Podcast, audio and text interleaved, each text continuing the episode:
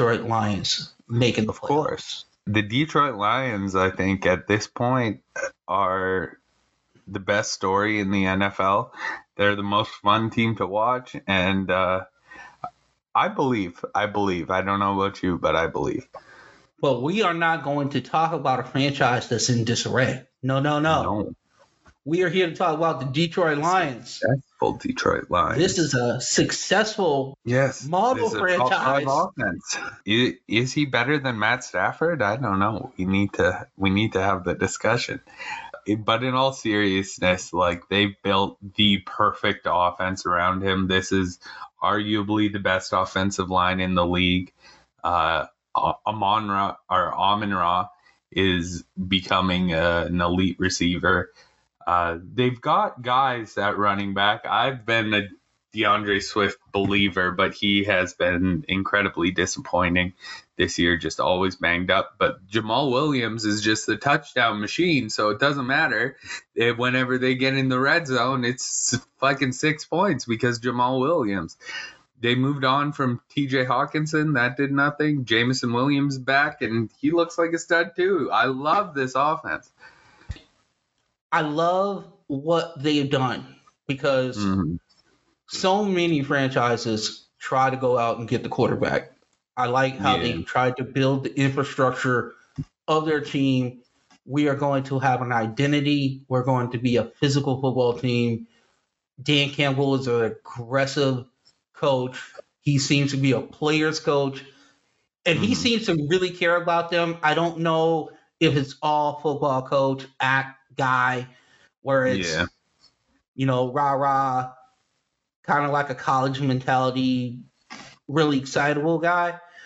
hmm But right now, the players are buying it, and to them, it's genuine. And that's all that really matters. It doesn't matter what I think, it doesn't matter what the sound bites that we get from Dan Campbell that sometimes really, really scare us, especially in the off season But the team is buying into it, and that's the only thing that matters at this point.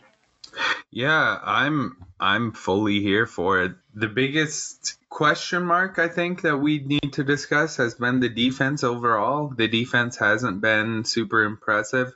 Uh, ever since James Houston came back and has started playing as an edge rusher, he's been great and the defense has looked better.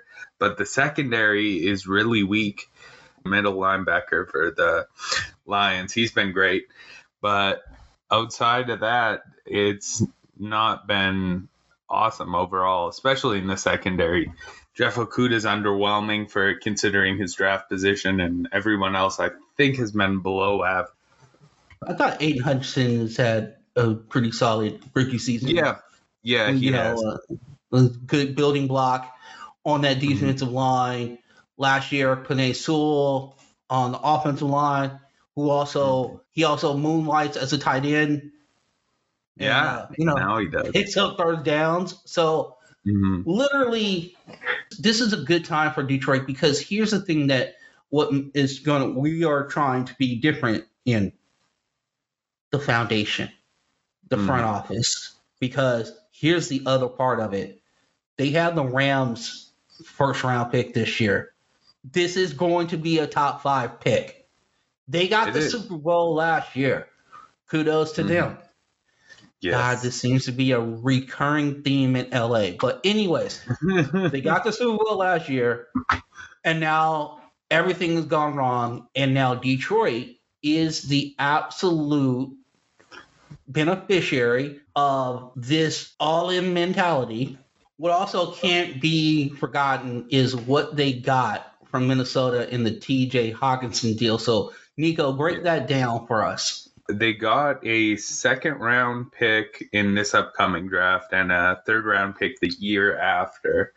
Um, they they also gave up a fourth round pick in the deal, but still like moving up from a fourth to a third and acquiring a second round pick for TJ Hockenson. I know he went very high in the draft, but still being able to get all of that and your team didn't miss a beat without him. That's uh excellent move. And it also looks like they're almost building it like an NBA franchise. You're almost right because Mhm. it's building blocks to be in the same like time frame.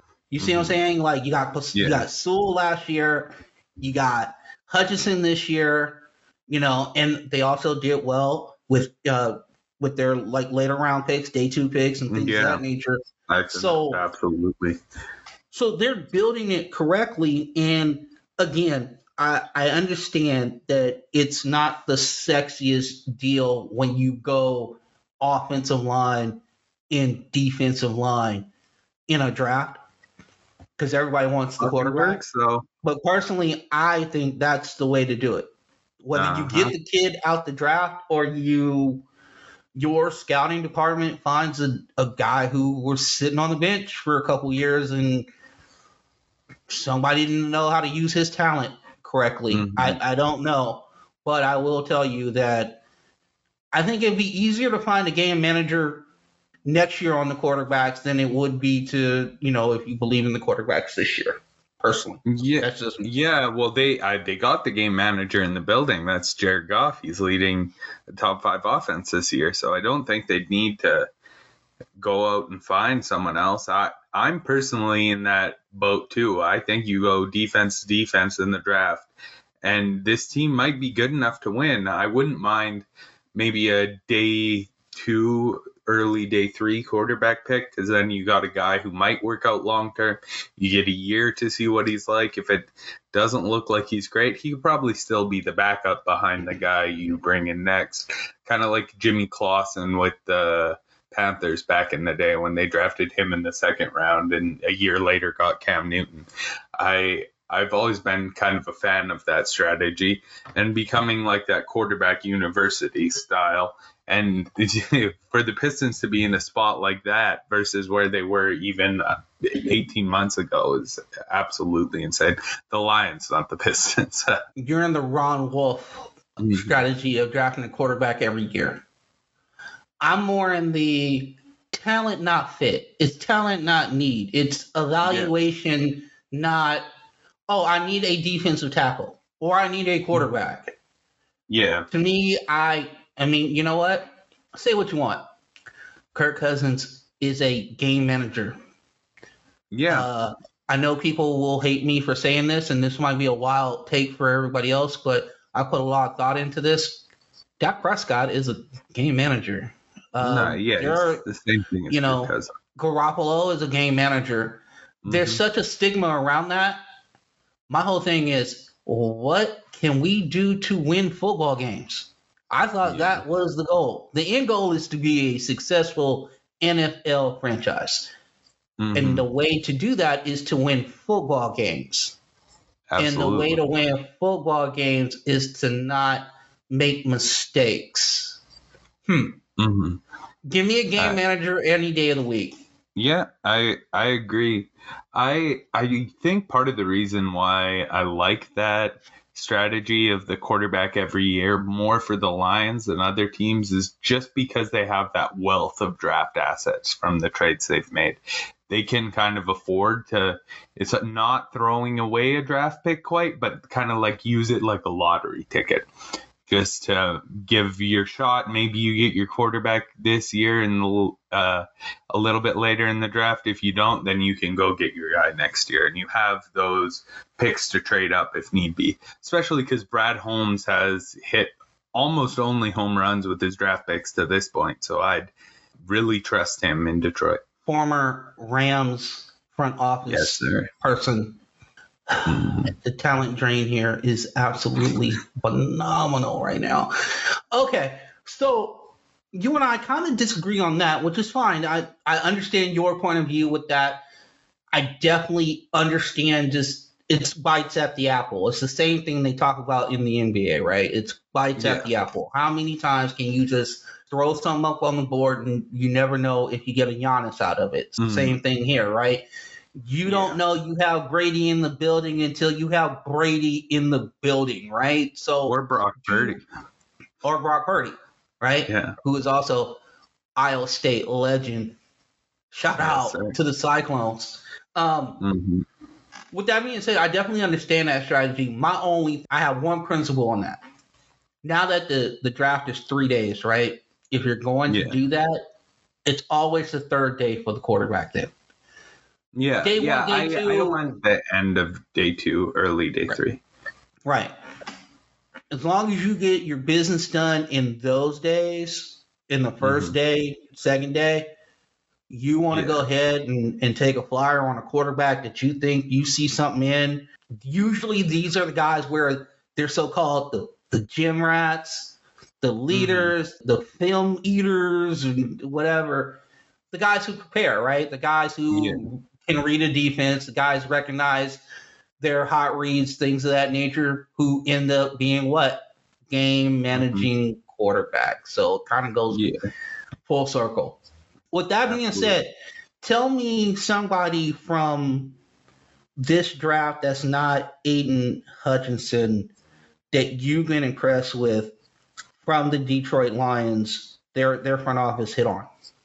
Well, I I gotta continue to double down on my guy James Daniels. He's been like kind of incredible coming off the defensive line. Uh, my my Lions fan friend Don had let me know that he was actually the only player on the Lions not to make the opening 53 out of this year's draft class. And as soon as he made the elevation to the roster, I'm pretty sure he's like leading rookies in sacks or something like that. He's got uh, pretty close to he's pretty close to putting up sacks at a historical pace coming off the the edge, and he had that. I'm not sure if you've seen it, but it was a pretty viral moment. The skip to my Lou pass rush, where he does like this fake jump step in the middle Oh, yeah. rush, completely freezes the def- or offensive lineman and then gets to the quarterback. That yeah, he's put up like five sacks already this season and looks like he's a legitimate opposing end to Aidan Hutchinson as well. They also have uh, Kirby Wilson, this cornerback who's played pretty well for them. He's So basically, if you have an injury in your like top three cornerbacks or whatever, this guy would be able to Yeah. fill in for a pinch for like three weeks. yeah, he'd be able to do that, and also like he, if you're in a three wide receiver set and he's on your third receiver, who's maybe not like you, the super elite slot guy, I think he can kind of a good system corner, the kind of guy you want to play maybe 500 snaps a year. Anytime that you get a undrafted rookie and he plays significant snaps for you in the NFL, that is a absolute whatever bonus package you give your scouts. Hmm That guy gets whatever steak he wants at whatever restaurant he wants to go to around Yes, your sir. facility, basically on that. I, I'm Mm. always a big proponent, um, especially now that the league is so top heavy with Yeah. your quarterbacks making 44 45 million dollars your now your wide receivers are making crazy money which i'm Mhm. not saying they should not make that money. Listen get your bread. Hmm it's gonna be a t-shirt one day trust me. Um you got to hit on some of these late round picks. You got to hit on some undrafted free agents. You got to be creative. You have to say what's our system? What's our belief system? Does this person fit it? And make those strides these are the type of things that happen in new england for a long period of time and it's good to see a team like detroit who has suffered through a lot of losing get into a Mhm. situation where they're making the decisions that we we give praise to to the Indianapolises of the world, right? Those are the people that we usually give the kudos to. It is good Mhm. to see that Detroit Lions football has that going on and is moving in a direction where there's Yeah. a four to five year window Might be as soon as where it next could all year. work out. hmm Who knows? I can't wait for Yeah. those projections. You, you never know. So, with that being said, Nico, send us home. Tell the Detroit fans, are they going to the playoffs this season? I am a man who chooses to believe. So I'm all aboard the Lions that, that the Lions are going to the playoffs this year. They play the Jets, Carolina, Chicago, and Green Bay. They're getting in. The Detroit. Lions are going to the Super- they're going to the playoffs. They are actually Yeah. going to the playoffs. I believe I can't believe I'm saying this. We will have a over 500 Detroit Lions football team. Mhm. I don't want to sound hyperbolic, but I'll I honestly really believe they can win. They can win out. More likely they go three and one. More Yeah. likely they go three and one, but I see them. I can see them winning out and go ten and seven. So, and we'll end the podcast like that on some happy notes. So Mhm. we'll have football once a week. Uh, it will be on Monday, and uh, maybe there'll be some betting or whatever. But you guys tune in. We can't wait to see what the Detroit Lions do in the playoffs. I can't believe I'm saying that. For Nico, I'm Vince, and uh, we'll see you on Mondays here at Front Runner Podcast Collective. Good night.